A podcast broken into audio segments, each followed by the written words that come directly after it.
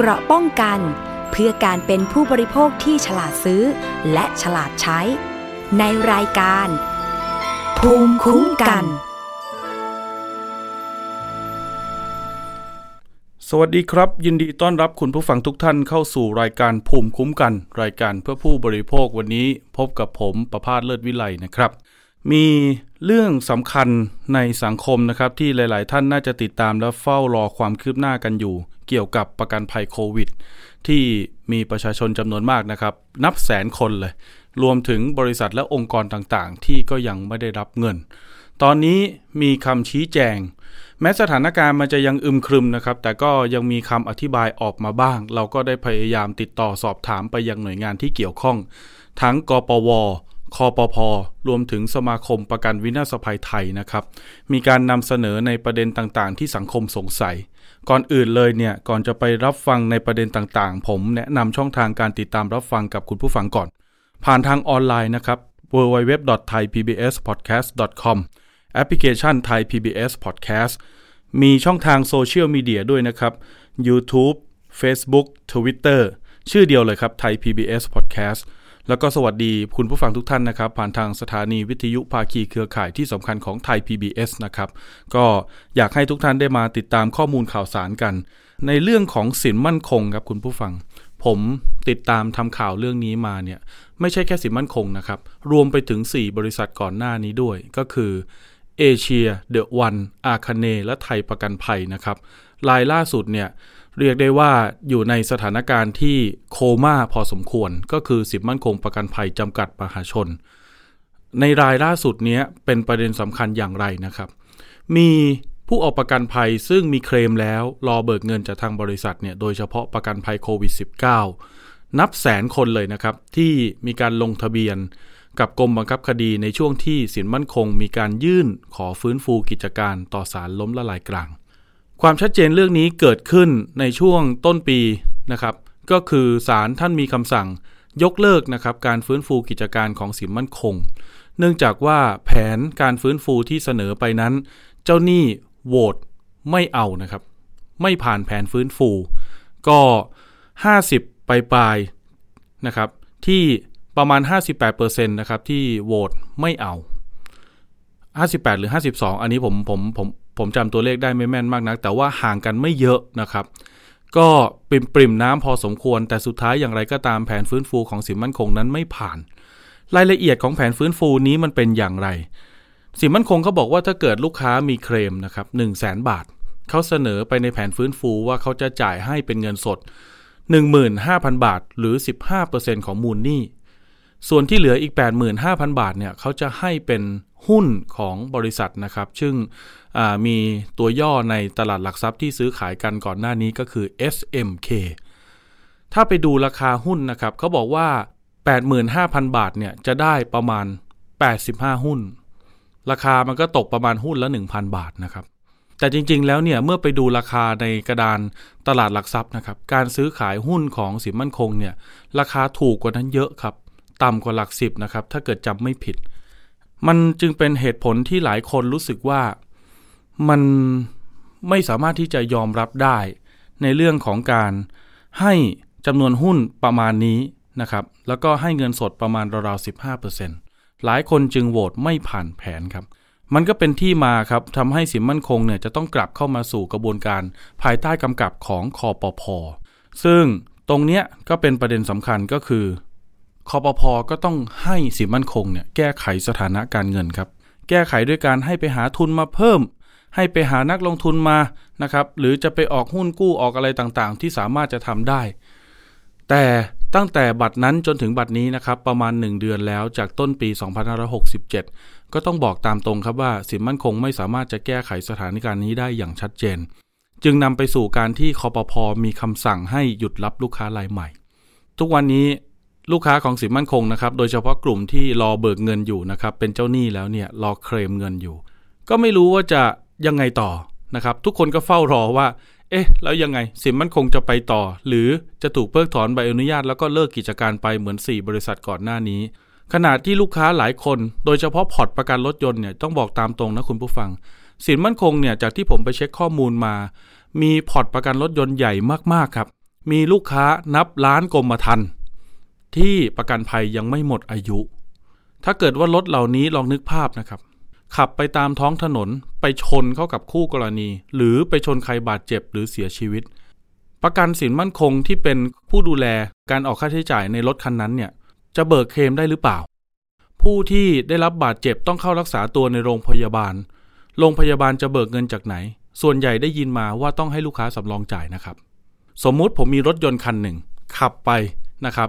ไปชนกับคนที่อยู่บนท้องถนนแล้วเขาเสียชีวิต ผมเป็นฝ่ายผิด ผมต้องชดเชยเขาทั้งเงิน ทั้งค่าปรงศพ ทั้งค่ารักษาพยาบาลช่วงก่อนที่จะเสียชีวิตนะครับ เงินเหล่านี้น่าจะไม่ใช่น้อยๆเลยนะครับ น่าจะหลักหมื่นถึงหลักแสนบาทเพอเพอบางรายอาจจะต้องจ่ายกันเป็นหลักล้าน ถ้าประกันรถผมชั้นหนึ่งเนี่ยเป็นของสินมั่นคงประกันภัย ผมคงต้องคิดหนักครับ เพราะไม่แน่ใจว่าจะเคลมได้หรือไม่นะครับ แล้วก็ไม่รู้ว่าบริษัทเนี่ยจะมีเงินให้เบิกหรือเปล่า นื่องจากสถานการณ์ทางการเงินตอนนี้เป็นที่รู้กันว่าสินมั่นคงเนี่ยอยู่ในอาการโคม่าพอสมควร ผมได้พูดคุยเรื่องนี้นะครับกับทางรัฐมนตรีช่วยว่าการกระทรวงการคลัง ต่อสายหาท่านจุลพันธ์อมรวิวัฒน์ซึ่งได้รับมอบหมายจากนายกเศรษฐาทวีสินนะครับ รัฐมนตรีว่าการกระทรวงการคลังด้วยอีกตำแหน่งหนึ่ง ให้ดูแลและหาทางออกเรื่องนี้ ก็ติดตามข้อมูลข่าวสารมาตลอด พบว่ารัฐมนตรีช่วยจุลพันธ์เนี่ยได้มีการประชุมนะครับ กับหน่วยงานที่เกี่ยวข้อง ทั้งกปว กองทุนประกันวินาศภัยนะครับ หรือสำนักงานคณะกรรมการกำกับและส่งเสริมการประกอบธุรกิจประกันภัย หรือที่เรารู้จักกันว่าคอปพอแล้วก็อีกฝ่ายหนึ่งก็คือภาคธุรกิจอุตสาหกรรมประกันภัย ในนามสมาคมประกันวินาศภัยไทย คุยกันหลายรอบครับ แต่ณบัดนั้นจนถึงบัดนี้เนี่ยตอนแรกเนี่ยท่านรัฐมนตรีจุลพันธ์บอกว่าน่าจะมีความชัดเจน ท่านชี้แจงและให้สัมภาษณ์กับสื่อบางสำนักนะครับ จะมีความชัดเจนเรื่องนี้น่าจะช่วงปลายเดือนมกราต้นเดือนกุมภานี้ แต่บัดนี้นะครับถึงช่วงเวลาที่ท่านบอกแล้ว ก็เลื่อนไปอีกครับ ด้วยเหตุผลว่ามันเป็นปัญหาที่ซับซ้อนแล้วก็ค่อนข้างค่อนข้างยากนะครับ มีความเกี่ยวพันกับประชาชนจำนวนมาก และมีมูลหนี้เนี่ยมหาศาลเลย การจะเพิกถอนให้สินมั่นคงประกันภัย เลิกกิจการเนี่ยอันนี้อาจจะส่งผลกระทบต่อหลายฝ่าย รัฐบาลจึงต้องคิดให้ดี ตามกฎหมายนะคุณผู้ฟัง พูดกันง่าย ๆ ก็คือว่า ถ้าบริษัทประกันภัย ประกันภัยนี่คือหมายถึงว่าเบี้ยจ่ายทิ้งรายปีนะครับ อย่างเช่น ประกันรถยนต์ ประกันอุบัติเหตุ ประกันบ้าน ประกันไฟไหม้อะไรอย่างเงี้ยนะครับ ตามกฎหมายเขาบอกว่าถ้าบริษัทประกัน มีหนี้สินล้นพ้นตัว ไม่มีทรัพย์สินเพียงพอจ่ายหนี้นะครับกระทรวงการคลังมีอำนาจในการที่จะออกคำสั่งเพิกถอนใบอนุญาตประกอบธุรกิจประกันภัย คือถ้าไม่มีใบอนุญาตฉบับนี้ บริษัทนั้นจะประกอบ ธุรกิจขายประกันไม่ได้นะครับ ก็ต้องเลิกกิจการไป เมื่อเลิกกิจการไปแล้วครับกองทุนประกันวินาศภัยหรือกปวเนี่ยก็จะต้องเข้าไปรับชำระบัญชีแล้วก็จ่ายหนี้แทนนะครับ ตรงนี้เป็นประเด็นสำคัญ เพราะว่าอะไรกปวเป็นหนึ่งในหน่วยงานสังกัดกระทรวงการคลัง แล้วก็ได้รับเงินสมทบเข้ามาทุกปีปีละประมาณพันกว่าล้านนะครับ ก่อนหน้านี้มีเงินเหลือครับ แต่พอเจอเรื่องนี้เข้าไปโอ้โหบอกเลยกปวเนี่ยแทบไม่เหลือเงินเลยนะครับ และเป็นหนี้อีกมหาศาล ตรงนี้ครับ ถ้าเกิดว่าสินมั่นคงล้มเข้ามาอีก มันก็จะซ้ำเติมสถานะทางการเงินของกปวเข้าไปอีกนะคุณผู้ฟัง ก่อนหน้านี้เขามีภาระต้องจ่ายหนี้แทนบริษัทคือเอเชียเดอะวันอาคาเนและไทยประกันเนี่ยสี่บริษัทรวมกันประมาณ 4 0,000 ล้าน ถ้ามีสินมั่นคงเพิ่มเข้ามาอีก ก็จะมีมูลหนี้เพิ่มอีกประมาณไม่ต่ำกว่า 32,000 ล้าน รวมเป็นแล้วเราๆประมาณ 7-80,000ล้าน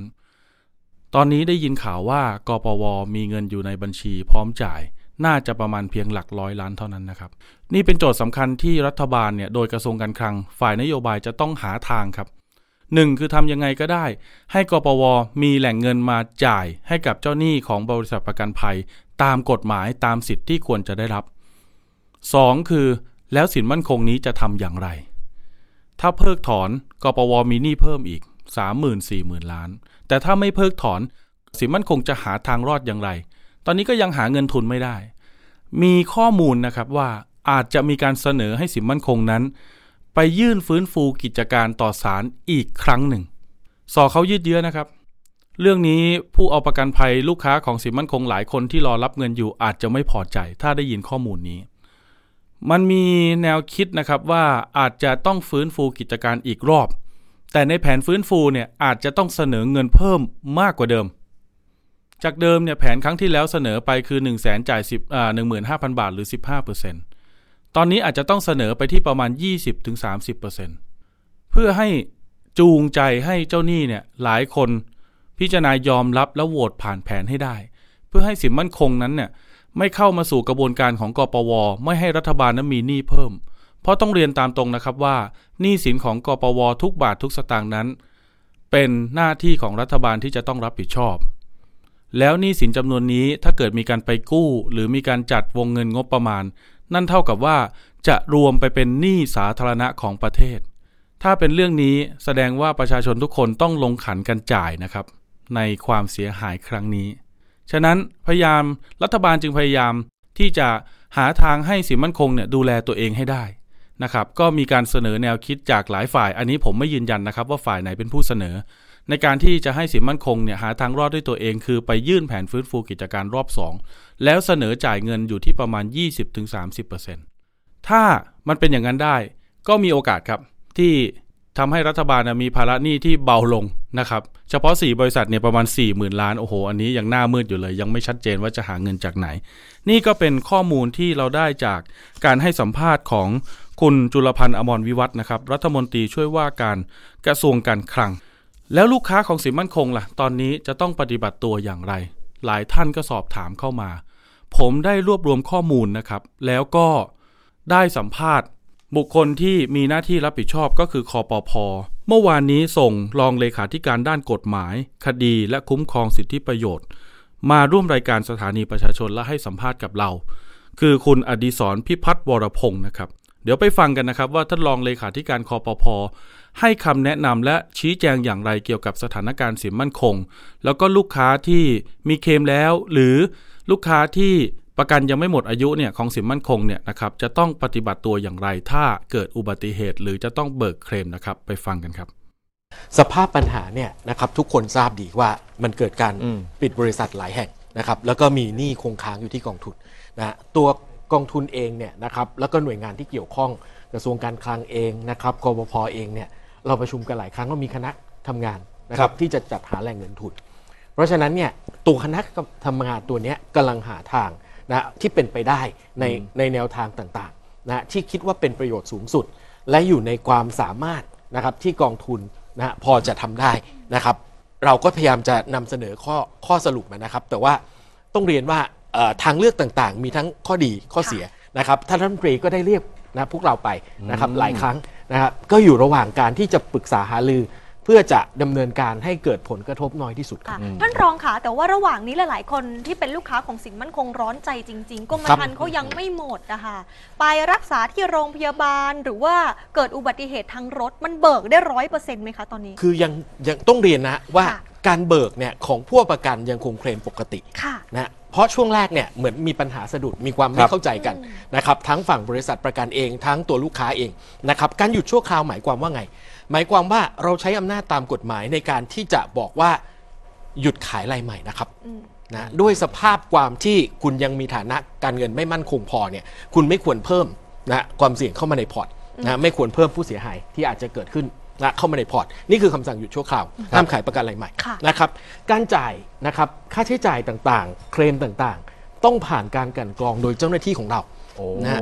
คือจริงๆก็คือต้องการฟรีดเงินที่มีอยู่ นะครับไว้ใช้เพื่อประโยชน์ของประชาชนจริงครับๆนะครับการจ่ายเนี่ยจะต้องดูว่ารายการเป็นปกติไหม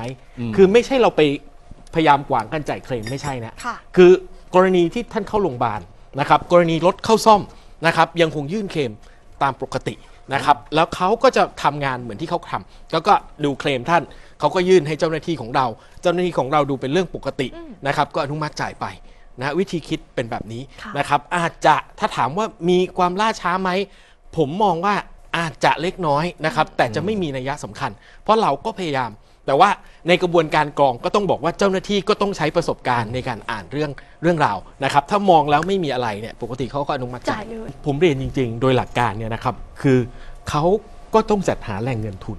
อืมมันเป็นสิ่งที่จำเป็นที่สุดสำหรับการคงอยู่ของบริษัทประกันครับนะครับ สมมุติเรามองย้อนกลับไปในในกระบวนการฟื้นฟูนะครับที่ผ่านมาเนี่ย นะถ้าถ้าท่านติดตามข่าวนะเหมือนที่เราติดตามข่าวกัน เหมือนมีเจ้าหนี้ประมาณเกือบกึ่งหนึ่ง ไปตกลงยินยอมนะครับในการที่จะรับข้อเสนอบางอย่างนะครับซึ่งการดำเนินการนั้นก็จะทำให้หนี้ของเขาลดลงก็จริง แต่เขาก็ต้องหาเงินเข้ามาอยู่ดีครับ คือ จริง ๆ ถ้าพูดกันแบบตรงไปตรงมาก็คือ มันจะมากหรือมันจะน้อยกว่ากันแค่นั้นเอง แต่บริษัทจะต้องหาแหล่งเงินทุนเข้ามาครับแล้วมีมีตัวเลขที่ได้รับรายงานไหมว่ามีทุนเพิ่มเข้ามาบ้างไหมฮะของสินมั่นคเอ่งอผมต้องเรียนอย่างนี้ฮะทุกครั้งที่เขาคุยเรื่องเออเรื่องแบบเนี้ยนะเขาบอกว่ามีดีลนะมีคนติดต่อมันก็จะเป็นลักษณะที่เป็น confidential เสมอ ในทางกฎหมายที่เขาบอกว่าเขาเป็นบริษัทมหาชนนะเขาเป็นเอ่อผู้ผู้ร่วมทุนก็จริงเขาสนใจครับไม่ได้แปลว่าสามารถเปิดชื่อ การที่บริษัทบอกว่าเนี่ยมีเราก็ได้รับข้อมูลจำกัดคือรับเพราะว่าฟังมันถูกครับมีข้อจำกัดทางกฎหมาย จากเสียงสัมภาษณ์นะครับ คุณผู้ฟังจะเห็นได้ว่า มันก็สอดคล้องกับสถานการณ์ความเป็นจริงนะครับ ที่ก่อนหน้าเนี้ยคอปพก็พยายามจริงๆเนี่ยก่อนหน้านี้ที่ช่วงแรก ๆ ที่สินมั่นคงมีปัญหาคอปพก็พยายามขอข้อมูลนะครับ มีการสอบถามแล้วก็ให้ชี้แจงรายละเอียดในเชิงลึกว่า เอ๊ะ คุณเกิดปัญหาอย่างไร คุณจะแก้ไขสถานการณ์การเงินอย่างไรสินมั่นคงก็ใช้วิธีการก็คือ 1. เป็นความลับทางการค้า 2. คือเป็นบริษัทที่จดทะเบียนในตลาดหลักทรัพย์ ข้อมูลบางอย่างไม่สามารถเปิดเผยได้ แม้คอปพจะเป็นหน่วยงานกำกับนะครับ และ 3 ก็คือสุดท้ายก็ไปยื่นแผนฟื้นฟูต่อศาลล้มละลายกลางทำให้สินมั่นคงเนี่ยได้รับความคุ้มครองตามกฎหมายคอปพไม่สามารถที่จะสั่งการหรือดำเนินการใด ๆ ได้เลยในสภาพความเป็นจริงในช่วงนั้น แล้วเมื่อฟังเสียงสัมภาษณ์สักครู่นี้ คุณผู้ฟังก็จะสัมผัสได้ว่า มันมีการให้ข้อมูลที่จำกัดจากสินมั่นคง ไม่ได้เปิดเผยถึงสถานการณ์และข้อมูลที่แท้จริงมากนัก นี่เป็นเรื่องยากสำหรับคอปพอนะครับในการที่จะแก้ไขปัญหาหรือดำเนินการใดอย่างใดอย่างหนึ่งในเรื่องนี้ ก็ต้องเรียนตามตรง มันก็เป็นสิ่งที่สะท้อนถึงการให้ความร่วมมือแล้วก็การเปิดเผยสถานการณ์ที่แท้จริง มีข้อมูลนะครับ จากผู้ซื้อประกันและผู้เอาประกันภัยของสินมั่นคงหลายราย ที่เขาพยายามจะเชียร์บางคนเชียร์บอกว่าอยากให้สินมั่นคงอยู่รอด บางคนเชียร์บอกว่าอยากให้สินมั่นคงนั้นเลิกกิจการ เพื่อที่ชั้นนั้นจะไปสู่กระบวนการของกปว แล้วได้รับเงิน 100%เต็มจำนวน จะได้เมื่อไหร่ไม่รู้นะครับจะ 5 ปี 10 ปี 20 ปี อันนี้ไม่แน่ใจ แต่จากข้อมูลล่าสุดเนี่ยถ้าบวกลบรายรับกับรายจ่ายและมูลหนี้ทั้งหมดที่มีอยู่ ก็ต้องเรียนตามตรงนะครับว่า กปวเนี่ยอยู่ในสถานการณ์ที่ยากลำบากจริง ๆ แบกหนี้อยู่จำนวนหลายหมื่นล้าน เฉพาะตอนนี้ประมาณ 4 0,000 ล้าน แต่ถ้าเกิดมีเสียมั่นคงเข้ามาอีกอย่างที่ผมแจ้งตอนต้นรายการนะครับ มันจะบวกไปอีกประมาณ 30,000 ล้านขั้นต่ำนะครับ ฉะนั้นมันก็เลยกลายเป็นสถานการณ์ที่อาจจะมีมูลหนี้สูงถึง 80,000 ล้านสำหรับกปว ตรงนี้ครับก็เกิดคำถามว่า เอ๊ะ แล้วรัฐบาลเนี่ยได้จัดหาเงินให้กับกปวมากน้อยขนาดไหนเพื่อจะ จ่ายเงินกับ 4 บริษัท คือเอเชีย เดอะวัน อาคาเน และไทยประกันภัย รวมถึงสินมั่นคงที่ยังลูกผีลูกคนอยู่ในตอนนี้ว่า เอ๊ะ จะเข้าสู่กระบวนการนี้ด้วยหรือไม่นะครับ ทางกปวก่อนหน้านี้เขามีการประชุมบอร์ดกันครับ ท่านปลัดกระทรวงการคลังเป็นประธานคณะกรรมการบริหาร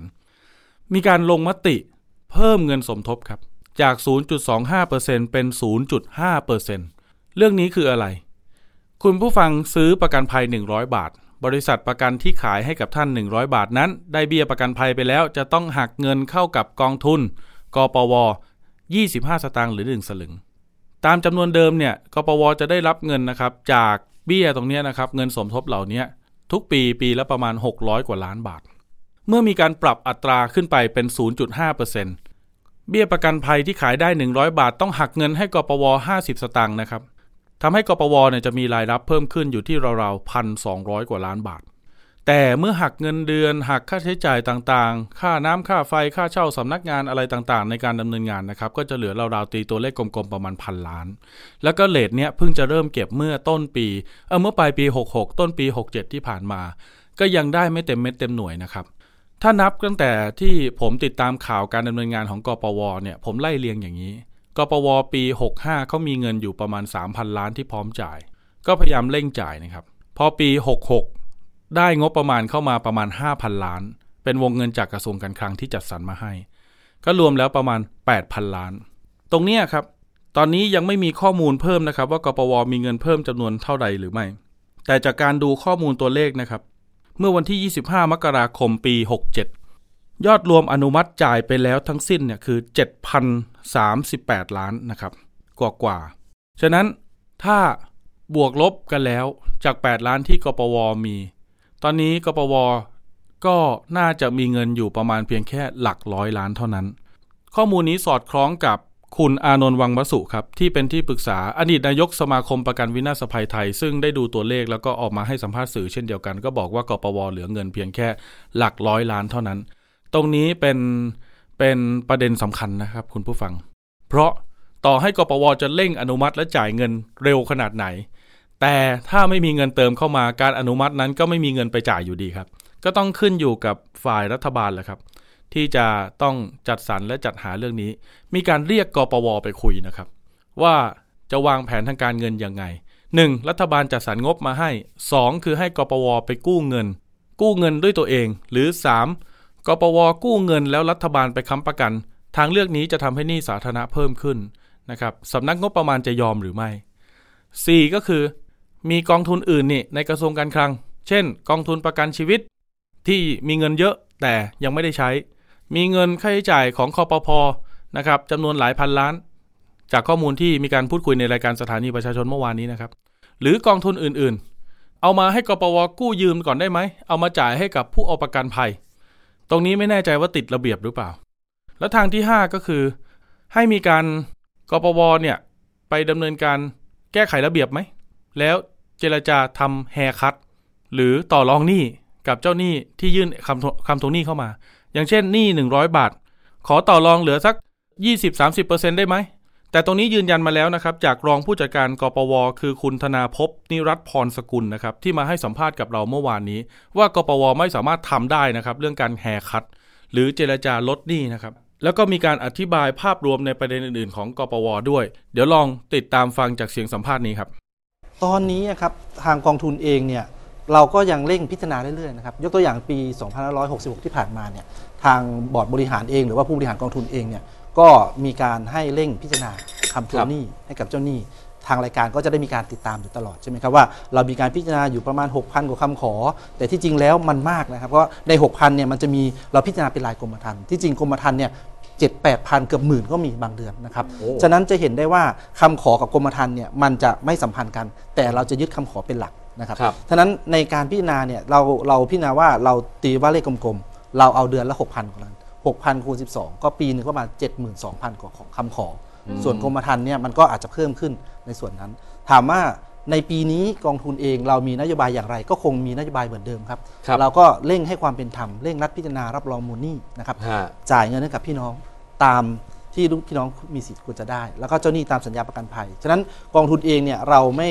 ไม่ได้ว่าอ่าจะมีการพิจารณาให้เกิดความล่าช้าอย่างไร แต่ว่าเราจะเปิดทุกช่องทาง เพื่อให้มันมีความเร็วมากขึ้นค่ะ นะครับ ฉะนั้นในส่วนของตัวเนี้ยในปี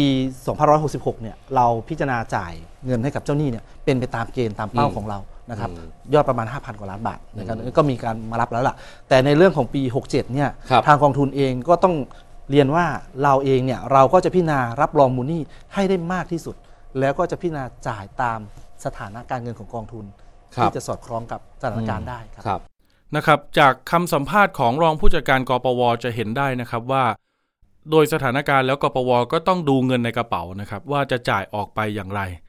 ตรงนี้ครับมันก็เป็นคำถามที่คาราคาซังอยู่นะครับที่รอทางฝ่ายรัฐบาลและฝ่ายนโยบาย คือรัฐมนตรีว่าการกระทรวงการคลังและรัฐมนตรีช่วยเนี่ย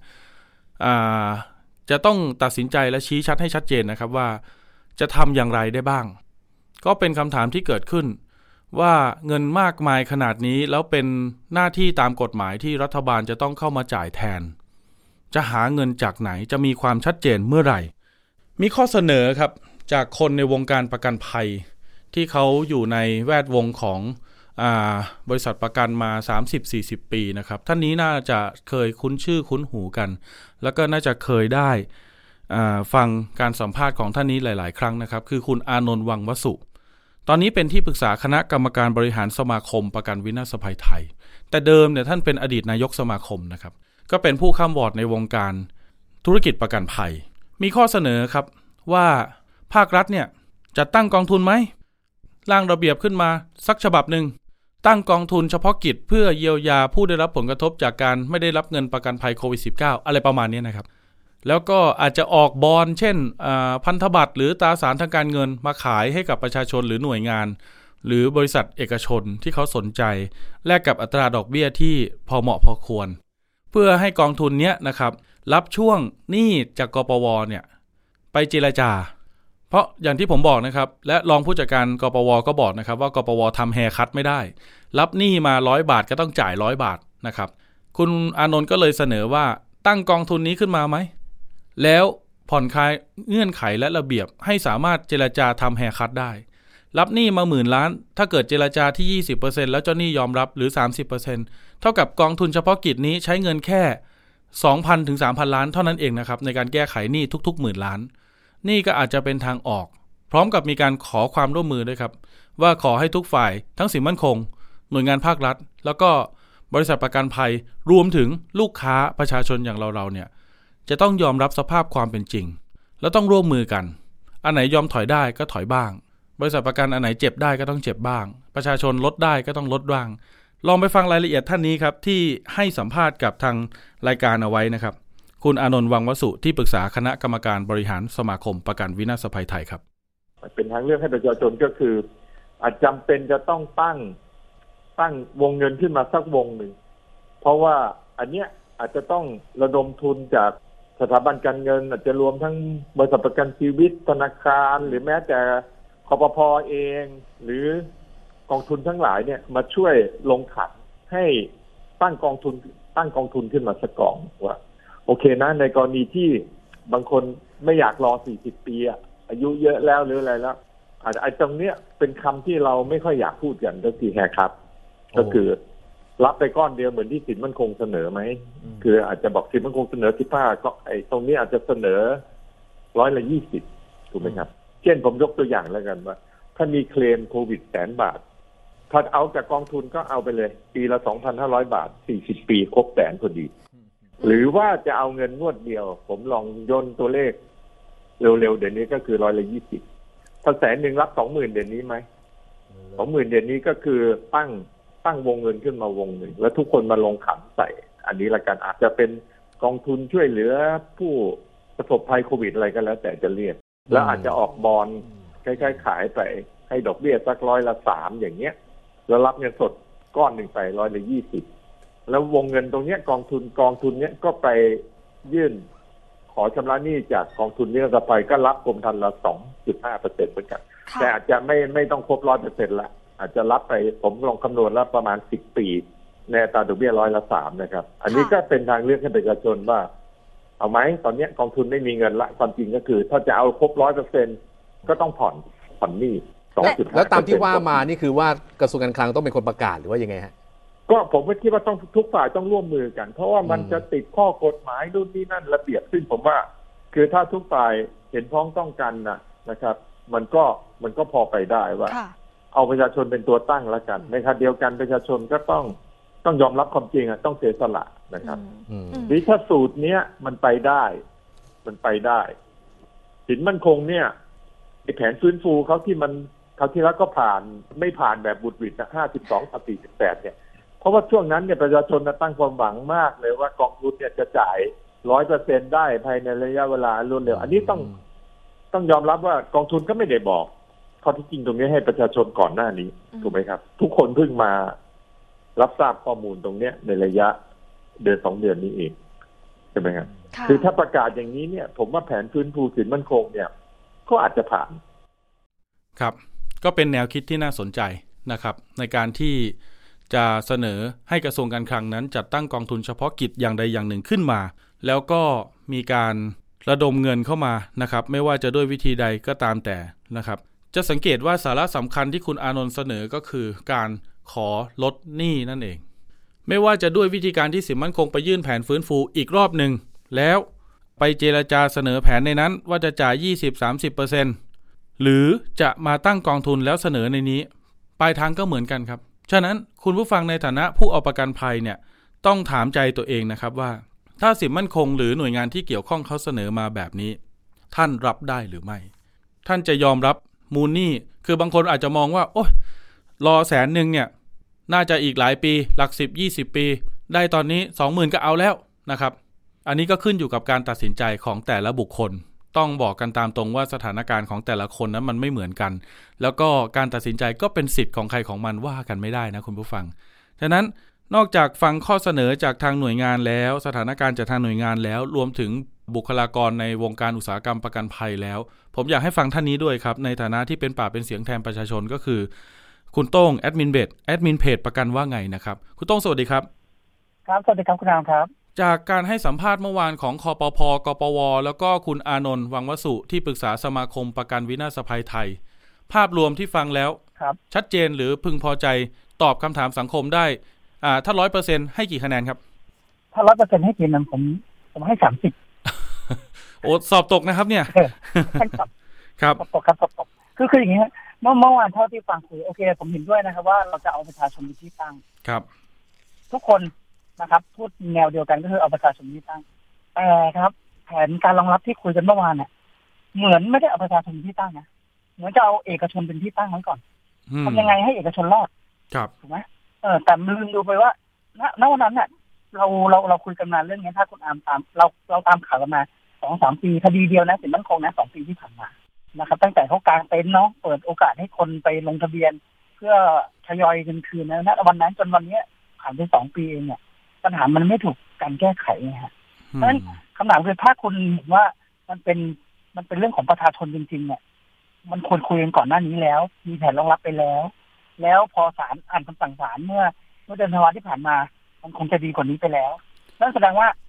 ไม่ได้เห็นประชาชนนี้ตั้งจริงๆนะคุณโต้งคิดว่าการที่สินมั่นคงจะเสนอแผนฟื้นฟูต่อศาลอีกครั้งหนึ่ง แต่อาจจะเพิ่มสัดส่วนการจ่ายเงินจากเดิมเนี่ยแสนหนึ่งจ่ายหมื่นห้าคือสิบห้าเปอร์เซ็นใช่ไหมครับ อาจจะเพิ่มเป็นยี่สิบหรือสามสิบเปอร์เซ็นตรงนี้เห็นด้วยไหมครับ ที่จะดำเนินการอย่างนั้น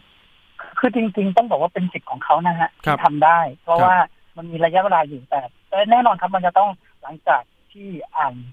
ครั้งแรกไปแล้วหกเดือนนะครับก็มีระยะเวลา แต่ทั้งนี้ทั้งนั้นกรพต้องรับกันนะ คำถามคือที่มันเพิ่มขึ้นมาเองเนี่ยสัดส่วนที่เพิ่มมาดีไหมแต่ว่าดีขึ้น แต่ผมว่ามันอาจจะยังไม่เพียงพอนะครับอืมเพราะว่าไอ้ในสัดส่วนเนี้ย ผมไม่แน่ใจว่า ถ้าถ้าคำว่าลดหนี้ไม่ใช่คำว่าไม่สิชดเชยยี่สิบเปอร์เซ็นของทุนประกันภัยเนี่ยครับนะครับมันจะตีคมคมหมดเลยนะ ลูกค้าทุกประเภทเอาเฉพาะโควิดก็ได้โควิดเนี่ยมันมีคนทั้งติดเชื้อและเสียชีวิตนะครับอืมเพราะฉะนั้นเมื่อ เมื่อคุณบอกว่าคุณจะจ่ายเจ้าหนี้ยี่สิบเปอร์เซ็นเนี่ยมันก็คือทุกคนนะฮะเสียชีวิตก็ได้ยี่สิบเปอร์เซ็นนะอืมติดเชื้อก็ได้ยี่สิบเปอร์เซ็นนะเพราะฉะนั้นมันยังไม่มีอะไรมาชัดเจนณวันนี้ผมมองว่าถ้าถ้ามันปรับแผนที่มันจริงอย่างที่มันจริงมีโอกาสไหมแต่ว่ามีโอกาส แต่อันประการแรกคพออนุญาตหรือไม่สองเจ้าหนี้อนุญาตหรือไม่ ต้ออ่างมาตรงนั้นก่อนผมแน่นอนก็มันต้องมีการคัดค้านอันนั้นนะซึ่งอันนั้นก็ต้องไปดูยังมองยังไม่เพียงพออันนั้นก็ต้องไปดูเหตุผลกัน แล้วข้อเสนอของคุณอานนท์ล่ะครับ ที่บอกว่าเอ้ยตั้งกองทุนขึ้นมาไหมเพื่อรองรับปัญหานี้มาจ่ายเงินให้กับเจ้าหนี้สี่บริษัทรวมถึงสินมั่นคงถ้าเจ๊งในอนาคต คือมันมีวิธีที่ผมผมมองนะในฐานะที่ที่เราอยู่ในวงการประกันชีวิตประกันวินาศภัยเนี่ยเห็นด้วยไหมครับเครื่องมือทางการเงินนี้เครื่องมือเครื่องมือการการเงินมีหลายประเภทนะอันเรื่องเนี้ยผมยังไม่เห็นด้วยอืมนะครับเพราะว่า การตั้งกองทุนขึ้นมาใหม่ เพื่อเพื่อดูแลรับผิดชอบโดยเฉพาะเนี่ยเอ่อไม่ไม่ค่อย work เท่าไหร่นะครับ แล้วก็หรือว่าเป็นการเสนอให้ให้บริษัทที่มีอยู่เนี่ย ส่งเงินเพิ่มขึ้นเองเนี่ย อันเนี้ยก็ยิ่งไม่เห็นด้วยครับเพราะยิ่งการไปเพิ่มภาระให้กับประชาชนนะครับหรือเพิ่มเบี้ยแน่นอนว่าง่ายครับๆไม่เห็นด้วยชัดเจนอันอันอันหนึ่งที่อยากนำเสนอก็คือว่า ลองคุยกับทางกระทรวงการคลังดูซิว่าสามารถออกเป็นพันธบัตรรัฐบาลได้ไหม พันธบัตรรัฐบาลเนี่ยนะครับรัฐบาลรับรับประกันเนาะครับแล้วถ้าใครอยากจะมาลงขันซื้อพันธบัตรรัฐบาลเนี่ย เพื่อช่วยกปวเองเนี่ยผมว่าน่าจะเป็นทางออกหนึ่งที่ที่เป็นไปได้และดีที่สุดถูกไหมฮะถ้ากองทุนณวันเนี้ยคำถามคือ ถ้าผมเป็นเอกชน ผมจะลงทุนในกองทุนเพื่อช่วยกปวผมก็ไม่รู้ว่าผลตอบแทนจากการลงทุนเนี่ย จะดีไหมยังไงในอนาคตสิ่งที่คุณโต้งพูดเนี่ย ก็เลยมองว่าเป็นผลประทานน่าจะดีเหมือนกับแนวคิดที่ผมเคยได้ยินจากผู้เอาประกันภัยบางคนเขาบอกว่า รัฐบาลออกกฎหมายกู้เงินสักแสนล้านได้ไหมแปดหมื่นล้านอย่างเงี้ยให้กปวมาจ่ายผู้เอาประกันภัยโควิด ของคุณโต้งนี่คือ อาจจะออกเป็นพันธบัตรรัฐบาล คือให้รัฐบาลเป็นเจ้าภาพเลยใช่ไหมครับ เรื่องนี้ใช่ครับใช่ใช่ใช่อืมคือคือต้องบอกว่าไอ้การกู้ถามว่าทำได้ไหมแต่ว่าทำได้นะ ถ้าเขามีพรบเงินกู้มาหนึ่งแสนล้านอะครับทำได้แต่นั่นหมายความว่า ดอกเบี้ยที่มันเกิดขึ้นแล้วเงินที่มันเกิดขึ้นเนี่ยนะครับ มันก็กลายเป็นหนิสานะอยู่ดีครับถูกไหมครับ แต่ถ้าเราเลี่ยงส ปนเนี่ยสำนักงานบริหารหนิสานะกปวเนี่ยนะครับ ถามสปนเนี่ยมันมาครึ่งปีแล้วมั้งครับคุณนามยังไม่ได้คำตอบนะว่าเนี่ยจะให้กู้ไม่ให้กู้นะเมื่อวานนี้มานานแล้วนะเมื่อวานนี้ท่านรัฐมนตรีช่วยจุลพันธ์ก็ไปนั่งประชุมหัวโต๊ะอยู่ที่สำนักงบนะครับ เกี่ยวกับงบของกระทรวงการคลัง ซึ่งไม่แน่ใจว่ามีการพูดคุยเรื่องกปวเราด้วยไหมคุยกันเรื่องนี้มานานตั้งแต่รัฐบาลชุดที่แล้วจนรัฐบาลชุดใหม่แล้วครับเรื่องสปนกับหนิสาธารณะของกปวนะฮะครับ เพราะว่าผมว่ายังไงก็ตามมันมันไปรอดยาก แต่ถ้าออกมาเป็นเรื่อง พันธบัตรรัฐบาลนะครับ บอกเลยพันธบัตรรัฐบาลกองทุนเนี้ยต้องการเงินหนึ่งแสนล้านเพื่อมาชดเชยให้กับผู้ประกันภัยครับทั้งหมดไม่ว่าจะเป็นเรื่องโควิดที่สี่บริษัทนะครับรวมถึงอ่าที่อาจจะเกิดขึ้นในอนาคตกับบริษัทสุนมั่นคงด้วยครับ อย่างนี้เองอะผมมองว่าเป็นทางออกทางหนึ่งให้บริษัทเอกชนเองหรือประชาชนทั่วไปอย่างผมเองเนี่ย สามารถซื้อพันธบัตรรัฐบาลได้ด้วย แสดงว่าคุณโต้งไม่ได้มองที่รัฐบาลการันตีดอกเบี้ยไม่ไม่ได้มองที่วงเงินอย่างเดียวที่รัฐบาลต้องรับผิดชอบ แต่มองถึงความเชื่อมั่นในอุตสาหกรรมประกันภัยด้วยใช่ไหมครับ ถูกครับใช่อืมณวันนี้เอาง่ายๆนะคุณรามถ้าไม่มีกฎหมายบังคับ เรื่องพรบประกันรถเนี่ย พรบเนี่ยคิดว่าคนจะทำประกันกันเยอะไหมฮะพรบ เราขายประกันมากันยี่สี่สิบปีแล้วมั้งพรบเนี่ย คนยังไม่ค่อยรู้เรื่องเลย ประกันรถเอาเข้าจริงๆเข้าใจว่า บางคนทำประกันรถชั้นหนึ่งสองสามครับเพราะว่าตัวเองติดหนี้ไฟแนนซ์อยู่ ถ้าไฟแนนซ์ไม่บังคับฉันก็ไม่ทำอ่าแบบนี้ด้วยซ้เข้าใจำถูกไหมประกันบ้านประกันอัคคีภัยครับถ้าไม่ได้กู้แบงก์ฉันก็ไม่ทำก็มีอืมตั้งเยอะอะอย่างนี้เป็นต้น สุดท้ายสุดท้ายนี้มัอยากกลเป็นเรื่องไกลตัวไงสุดท้ายนี้อยากฝากอะไรถึงท่านนายกเศรษฐา ในฐานะนายกแล้วก็รัฐมนตรีคลังด้วยครับกำกับดูแลทั้งคอปพและกปวเลยแอดมินโต้งเชิญเลยฮะผมขออนุญาตใช้พื้นที่ตรงนี้นะฮะแต่ฝากไปถึงท่านรัฐมนตรีว่าการคลังเนี่ยนะฮะไม่ว่าจะเป็นท่านใดก็ตาม หรือเป็นนายกณวันนี้ก็ตามเนี่ยครับต้องบอกว่าปัญหานี้ต้องเร่งแก้ไขอืมเป็นระเบิดเวลาครับ เราจะมีผู้เสียหายประมาณหนึ่งล้านราย ในระยะเวลาอันใกล้คำสั่งออกมาสักทีเพื่อให้ความเห็นชัด อย่างน้อยที่สุดครับณวันนี้เองโดยเฉพาะเอ่อไม่ว่ากปวเองที่มีหนี้คงค้างอยู่ และก็ทางสินคงที่มีหนี้คงค้างอยู่เนี่ย ถ้ามีคำสั่งอะไรขึ้นมาชัดเจนประชาชนจะได้รู้ครับ ว่าจะไปทางไหน จะได้เตรียมเอกสารให้ถูก จะได้เตรียมความพร้อมที่ถูก จะได้เตรียมถูกว่าสิบปียี่สิบปีสี่สิบปีแปดสิบปี จะได้เตรียมกันได้ถูกครับวันนี้ทุกอย่างมันคลุมเครือครับมันคลุมเครือมาสองสามปีนั้นเราคุยกันว่าเฮ้ยทำอย่างไร ให้เดินหน้าไปได้ทำอย่างไรให้ประชาชนเขาไว้วางใจการทำประกันภัยมากขึ้น และทำยังไง แก้หนี่วิธีที่ดีที่สุด ไม่ว่าอะไรก็ตามออกมาเป็นนโยบายออกมาเป็นให้ให้ประชาชนรับรู้ได้เร็วที่สุด อันเนี้ยสร้างความเชื่อมั่นได้เร็วที่สุดครับ ครับผมครับขอบคุณแอดมินโต้งนะครับ ครับขอบคุณครับคุณอามครับ สวัสดีครับ ครับสวัสดีครับครับเดี๋ยวกลับมาสรุปกันแต่ช่วงนี้ติดตามคิดก่อนเชื่อกับดรแก้วกังสดานอัมภัยนักพิษวิทยา และพี่น้ำชนาทิพย์ไพรพงศ์ครับ วันนี้มาในตอนผงซักฟอกที่โฆษณาว่ามีเอนไซม์ช่วยขจัดคราบดีขึ้นจริงหรือ เอนไซม์ช่วยทำให้ผ้าขาวไม่เหม็นได้จริงหรือ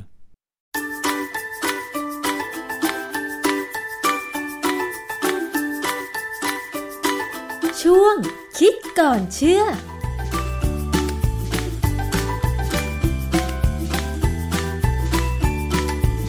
พบกันในช่วงคิดก่อนเชื่อกับดรแก้วกังสดานนภัยนักพิษวิทยากับดิฉันชนาทิพไพรพงศ์ค่ะ วันนี้เราจะมาคุยเกี่ยวกับเรื่องของผงซักฟอก ซึ่งเป็นผลิตภัณฑ์ที่เราใช้กันในชีวิตประจำวันนะคะ ผงซักฟอกเราใช้ซักผ้าทำความสะอาดเสื้อผ้า ไม่ให้มีคราบสกปรกหลงเหลืออยู่ใช่ไหมคะ แต่ว่าตอนนี้ค่ะมันมีโฆษณาว่าผงซักฟอก ผสมเอนไซม์ผงซักฟอกมีเอนไซม์ ซึ่งโฆษณาเขาบอกว่าช่วยขจัดคราบทำให้ผ้าสะอาดยิ่งขึ้น อันนี้มันก็เลยเป็นคำถามของผู้บริโภค คุณพ่อบ้านแม่บ้านค่ะว่าผงซักฟอกที่มีเอนไซม์มันสามารถช่วยให้เสื้อผ้าสะอาดได้มากกว่าผงซักฟอกปกติได้จริงหรือ แล้วราคาที่มันแพงขึ้นล่ะ มันคุ้มค่าไหม เราจะมาฟังงานวิจัยเกี่ยวกับเรื่องของผงซักฟอกที่เขาบอกว่ามีเอนไซม์ค่ะ อาจารย์แก้วคะตรงนี้มันมีข้อเท็จจริงยังไงบ้างคะอาจารย์ ประเด็นสำคัญนะ ก็คือว่าผงซักฟอกที่เราซื้อมาได้เนี่ย มีเอนไซม์จริงหรือเปล่า มีใครรับรองไหม แต่ว่าถ้าถามว่าในต่างประเทศ เช่นที่เขาเจริญเจริญมากๆอะนะเขาผลิตแล้วก็เขาเอามาเพื่อที่จะตอบสนองความต้องการของผู้บริโภคที่เสื้อผ้าเขามีคราบหนักขึ้นกับแต่ละคนว่าจำเป็นต้องใช้หรือไม่ใช้ เพราะว่าข้อความที่เขาโฆษณาในต่างประเทศเนี่ยเขาจะบอกเลยว่ามันมีการสลายคราบหนักบนเสื้อผ้า ขาวได้ดังใจ ความขาวเนี่ยความจริงมันไม่ได้ขาวกว่าเดิมหรอกนะเริ่มต้นเนี่ยเราซื้อมามันได้แค่ไหนก็แค่นั้น เพียงแต่ว่าบางครั้งเนี่ยเสื้อผ้ามันจะค่อยๆหมองไปเรื่อยๆใช่ไหมเพราะว่าใช่มันมีอะไรต่ออะไรสกปรกแล้วเราซักได้ไม่เต็มที่ร้อยเปอร์เซ็นต์่ะทำให้มีคราบสกปรกค่ะ แต่ก่อนอื่นอาจารย์คะผงซักฟอก เขาทำมาจากอะไรและเอนไซม์เนี่ย ถ้าเข้าไปอยู่ในผงซักฟอก มันจะช่วยทำให้ประสิทธิภาพดีขึ้นยังไงคะคือผงซักฟอกในตัวหลักเนี่ยนะมันจะเป็น ลักษณะเป็นเกลือ เกลือของกรดไขมันกับมีอีกส่วนหนึ่งที่เป็นส่วนที่ละลายน้ำผงซักฟอกเนี่ยจะมีความสามารถในการจับไขมันดึงออกมาอยู่ในน้ำได้ เพราะว่าเหงื่อมนุษย์เนี่ยมีน้ำผสมไขมัน แล้วก็มีฮอร์โมนมีโปรตีนติดอยู่ ส่วนที่เป็นน้ำเนี่ยไม่มีปัญหา ส่วนที่เป็นโปรตีนบางครั้งเนี่ยก็ละลายออกมาในน้ำธรรมดาได้เลย แต่ส่วนที่เป็นไขมันเนี่ยจะสามารถเกาะติดกับเสื้อผ้าได้ เขาก็จะใช้วิธีเอาผงซักฟอก ซึ่งมันมีส่วนหนึ่งจับกับไขมันได้ อีกส่วนหนึ่งละลายน้ำได้ดีพอเราขยี้ปั๊บเนี่ยผงซักฟอกเนี่ยก็จะดึงไขมันเนี่ยหลุดออกไปอยู่ในน้ำค่ะสังเกตเลยว่าถ้าผงซักฟอกดีเนี่ยนะเริ่มต้นอาจจะลื่นๆมีสีเป็นประดับใสคล้ำๆแต่ถ้าใช้ได้ดีแล้วเนี่ยค่ะมันจะเปลี่ยนเป็นขุ่นแล้วก็ไม่ค่อยลื่นละอืมค่ะ อันนั้นก็คือการดักจับคราบสกปรกจากเสื้อผ้านะคะ แต่ว่าเอนไซม์ ปกติแล้วเราได้ยินคำว่าเอนไซม์ก็คือเอนไซม์ช่วยย่อยอาหารอะไรต่างๆ มันคือตัวเดียวกันไหมคะ ที่ใส่ไปในผงซักฟอกอะค่ะด้วยหลักการเนี่ยที่เขาเริ่มต้นเนี่ยเขาใช้เอนไซม์ที่อยู่ในสิ่งมีชีวิตเนี่ยนะแต่ว่าหลังๆเนี่ยเขาจะเปลี่ยนด้วยการใช้เอนไซม์ที่มาจากแบคทีเรีย ซึ่งอาจจะเป็นแบคทีเรียที่ตัดแต่งพันธุกรรมด้วยซ้ำให้มันมีเอนไซม์ที่ทำหน้าที่ได้เหมือนเอนไซม์ในทางเดินอาหารของเราค่ะแต่มี คุณสมบัติพิเศษ เพราะว่าอะไรเวลาเราซักผ้าเนี่ยสังเกตไหมว่าน้ำมันจะมีอุณหภูมิอาจจะต่ำกว่าหรือสูงกว่าร่างกาย ในผงซักฟอกเนี่ยก็จะต้องมีสารเคมีเยอะแยะ สารที่ลดแรงตึงผิว สารที่เป็นพวกแร่ธาตุเป็นพวกเกลือพวกอะไรเยอะแยะไปหมด ถ้าเป็นเอนไซม์จากสิ่งมีชีวิตเนี่ยบางครั้งในจากจากคนหรือจากสัตว์เนี่ยนะค่ะบางครั้งมันทนภาวะแวดล้อมที่ไม่เหมือนในตัวสิ่งมีชีวิตได้ แต่ถ้าเป็นของแบคทีเรียเนี่ย เขาจะทนเก่งกว่า ดังนั้นเนี่ยสุดท้ายเนี่ยเอนไซม์ที่ผสมไปกับผงซักฟอก และมีเอามาใช้ประโยชน์ได้จริงเนี่ยจะเป็นเอนไซม์ที่ได้จากทางด้านไบโอเทคโนโลยี ซึ่งส่วนใหญ่แบคทีเรียที่ใช้เนี่ยก็จะถูกตัดแต่งพันธุกรรมให้ได้เอนไซม์มากๆ แล้วก็มีคุณสมบัติพิเศษพิเศษค่ะ แต่ว่าพอผสมเอนไซม์ที่ได้เหล่านั้นไปในผงซักฟอก มันจะสามารถช่วยดึงคราบโปรตีน คราบเหงื่อใครออกจากเสื้อผ้า ได้สะอาดกว่า ผงซักฟอกธรรมดาจริงเหรอคะอาจารย์ถ้าเอนไซม์นั้นทำงานได้จริงครับทีนี้ประเด็นคืออยู่อยู่ตรงนี้ว่า เสื้อผ้าเราเนี่ยมันเปื้อนโปรตีน หรือมันเปื้อนแป้ง หรือมันเปื้อนไขมันอืมคือถ้าเป็นในต่างประเทศเนี่ยเขาแยกประเภทผงซักฟอกเลยนะว่าผงซักฟอกอันเนี้ยผสมเอนไซม์แบบเนี้ยค่ะก็จะใช้กับคราบแบบนี้โดยทั่วไปแล้วเนี่ยมันจะมีอยู่ 3 อย่างคือ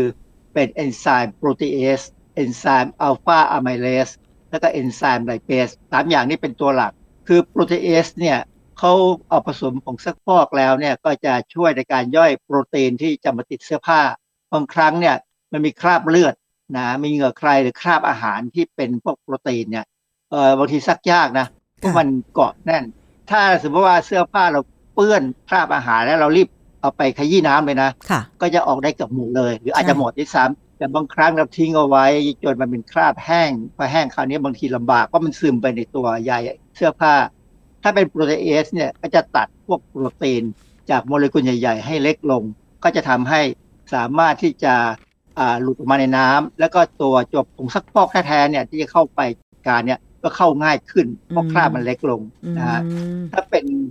กรณีอัลฟาอะไมเลสเนี่ยจะช่วยในกรณีที่ว่าเสื้อผ้านั้นไปติดคราบของแป้ง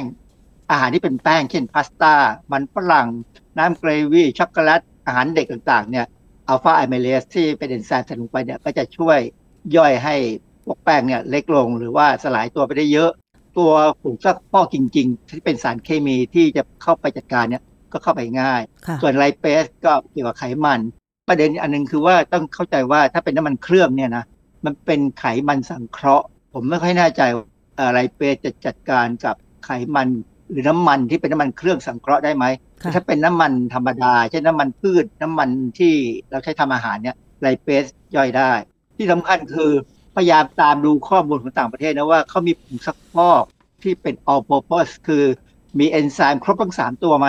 มันเหมือนไม่มีนะเหรอคะเขาแยกประเภทว่าถ้าเจออะไรหนักๆก็ควรจะใช้อย่างนี้อย่างนี้อย่างนี้ ถ้ามันไม่ออกจริง ๆ ก็ต้องอาจจะต้องซักครั้งที่สองด้วยอีกชนิดหนึ่งค่ะเพื่อเอามันออกให้หมด สรุปแล้วก็คือว่า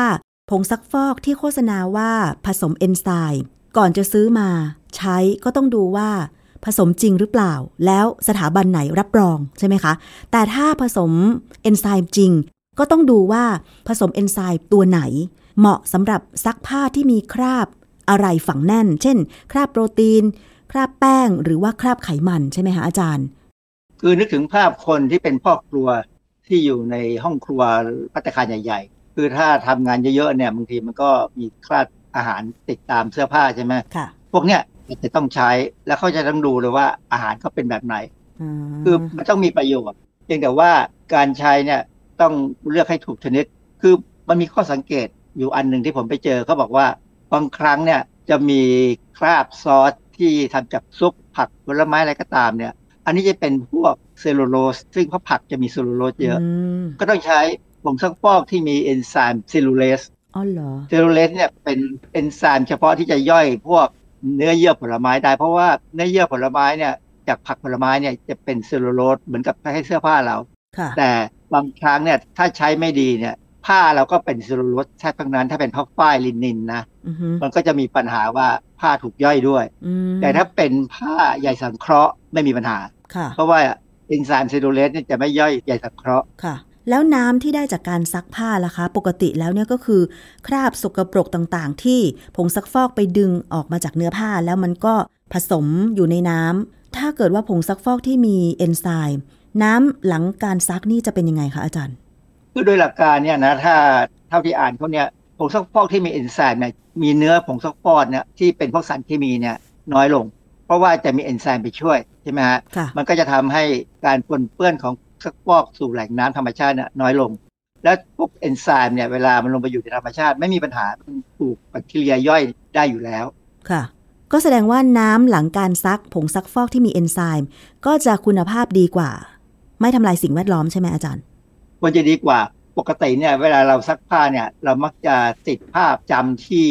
ผิดๆนะ คือต้องฟองเยอะอ่าฮะซึ่งความจริงไม่ใช่นะ ผงซักฟอกที่ดีเนี่ยฟองไม่จะเป็นต้องเยอะ เพราะว่าฟองที่เยอะเนี่ยมันเป็นสารตัวอื่นที่ไม่ใช่เป็นสารที่ช่วยซักผ้าอืมดังนั้นเนี่ยถ้าเป็นผงซักฟอกที่เขาใช้กับเครื่องเนี่ยส่วนใหญ่จะฟองไม่เยอะพวกซักมือจะฟองเยอะค่ะ แล้วก็มีข้อควรระวังยังไงบ้างอาจารย์ในการใช้ผงซักฟอกที่มีเอนไซม์คือกรณีหนึ่งที่ผมไปเจอแล้วผมว่าเออ น่าสนใจคือถ้าเป็นผงซักฟอกที่ผลิตแล้วเขาใช้เอนไซม์เนี่ย ตั้งแต่สมัยทศวรรษที่ 1960 เนี่ยไม่เคยมีใครคิดว่าเอนไซม์จะมีปัญหากับสุขภาพของเรา ก็เลยใช้ผงที่เป็นเอนไซม์ที่เป็นผงเล็กมากเลย แล้วมันฟุ้งในอากาศได้ ปรากฏว่าคนงานที่ผลิตผงซักฟอกที่มีเอนไซม์เนี่ยมีอาการเกิดภูมิแพ้ เพราะว่าเอนไซม์เป็นโปรตีนนะฮะค่ะเวลาเราหายใจเข้าไปเนี่ยร่างกายจะสร้าง IgE ซึ่งเป็นระบบภูมิต้านทานที่จะมาเกี่ยวกับภูมิแพ้โดยตรงเนี่ย ก็เลยทำให้คนงานเนี่ยเป็นภูมิแพ้แม้กระทั่งภรรยาของคนงานเนี่ย เสื้อผ้าเขามีผงซักฟอกติดตัวกลับบ้าน แล้วภรรยาเอาไปซักเนี่ยก็แพ้ด้วยค่ะสุดท้ายเนี่ยพอทางผู้ผลิตเขารู้เขาก็เลยเปลี่ยนว่าเอนไซม์ที่เอามาใช้เนี่ยต้อง encapsulate คือมีการห่อหุ้มให้เป็นเม็ดพิเศษ พอทำแบบนี้แล้วเนี่ยอาการแพ้ของคนงานหรือแม้กระทั่งผู้บริโภคเนี่ยก็หายไปอืมดังนั้นเวลาซื้อผงซักฟอกที่มีเอนไซม์เนี่ยต้องดูซี่ฉลากว่า เขาใช้เอนไซม์ที่ encapsulate เป็นการห่อหุ้มเป็นเม็ดหรือเปล่าค่ะเพราะว่าถ้าใช้ต้นทุนต่ำเนี่ยเขาอาจจะใช้เอนไซม์ผงธรรมดา ซึ่งมันอาจจะมีปัญหาทำให้คนใช้เนี่ยแพ้อืมถ้าเกิดเอามาขยี้ตอนที่โรยลงไปในอ่างยังไม่ทันละลายน้ำเนี่ยค่ะมันอาจจะมีผงลอยในอากาศ แล้วเราหายใจเข้าไปค่ะนะฮะแต่ถ้าเป็นแบบเครื่องเนี่ยคงไม่มีปัญหา เพราะว่าส่วนใหญ่ที่ถ้าเป็นผงซักฟอกสำหรับเนี่ยมักจะเป็นน้ำค่ะเข้มข้นมาก่อนอือฮึนะ ก็เคยมีบางครั้งนะที่เราซักผ้าในเครื่องซักผ้าแล้วใส่ผงซักฟอกไปในช่องสำหรับใส่ใช่ไหมคะ แล้วก็เปิดให้เครื่องมันทำงาน น้ำมันก็จะผ่านผงซักฟอกลงไปในเครื่อง แล้วหลังจากนั้นก็ปั่นใช่ไหมคะ แต่ทีนี้บางครั้งเนี่ยมันก็มีปัญหาว่าผงซักฟอกไม่ละลายน้ำมันเป็นก้อนๆแบบเนี้ย อาจารย์คิดว่ามันจะมีผลกระทบอะไรไหม กับผู้ที่สวมใส่เสื้อผ้าหลังการซักที่ผงซักฟอกยังเป็นก้อนหรือติดอยู่อะค่ะอาจารย์ เออถ้าเป็นผงซักฟอกที่ติดที่เสื้อผ้าแล้วมันแห้งเป็นผงมันก็อาจจะมีปัญหาว่าถ้าล้างออกไปไม่หมดเนี่ยก็อาจจะเกิดอาการคันได้ แล้วถ้าเป็นฝุ่นขึ้นมาได้ ก็อาจจะหายใจเข้าไปเช่น ถ้าติดที่คอเสื้อเนี่ยโอกาสที่จะหายใจเข้าไปก็คงมี ดังนั้นเนี่ยสสำหรับผมนะ ผมใช้ผงซักฟอกที่เป็นน้ำอืมดีกว่าเนาะอาจารย์ใช่ไหมคะ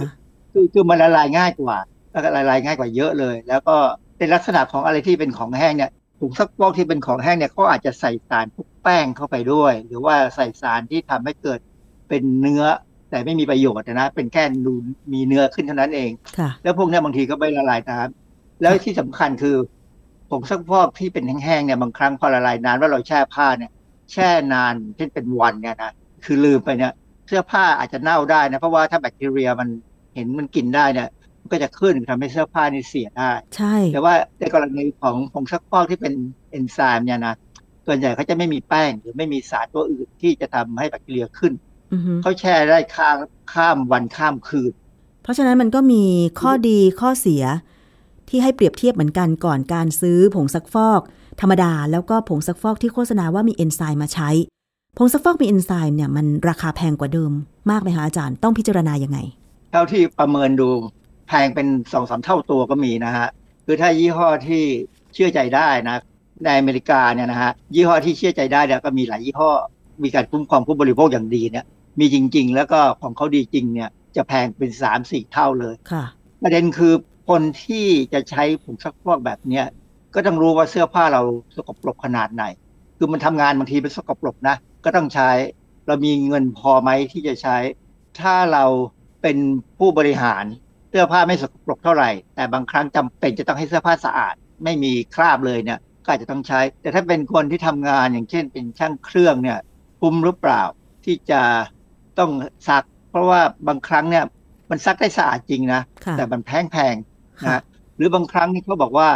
ซักเสื้อผ้าเด็กเพื่อให้สะอาดเพราะเด็กเนี่ยมักจะมีคราบอะไรบางอย่าง บางคนสมัยที่เขาใช้กางเกงเด็ก บางทีเด็กก็ถ่ายออกมา นะไม่ใช่ใช้แพมเพิร์สนะใช้เป็นเด็กที่เริ่มโตหน่อยแล้วเนี่ยก็ใส่เสื้อผ้าเนี่ยก็มีการถ่ายออกมาได้เนี่ยก็อาจจะต้องใช้ผงซักฟอกที่เฉพาะ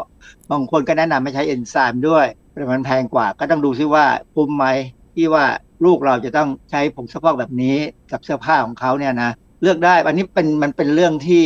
ความต้องการของผู้บริโภคมันไม่มีการบังคับค่ะ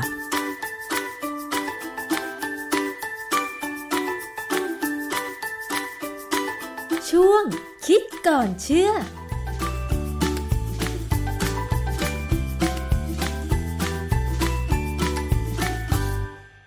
สรุปนะครับคุณผู้ฟังในส่วนของสถานการณ์ทางการเงินกปวก็เร่งจ่าย แต่ก็มีเสียงเรียกร้องอยากให้รัฐบาล แสดงความชัดเจนเรื่องการจัดหาเงินมาจ่ายนะครับสำหรับ 4 บริษัทที่เลิกกิจการก่อนหน้านี้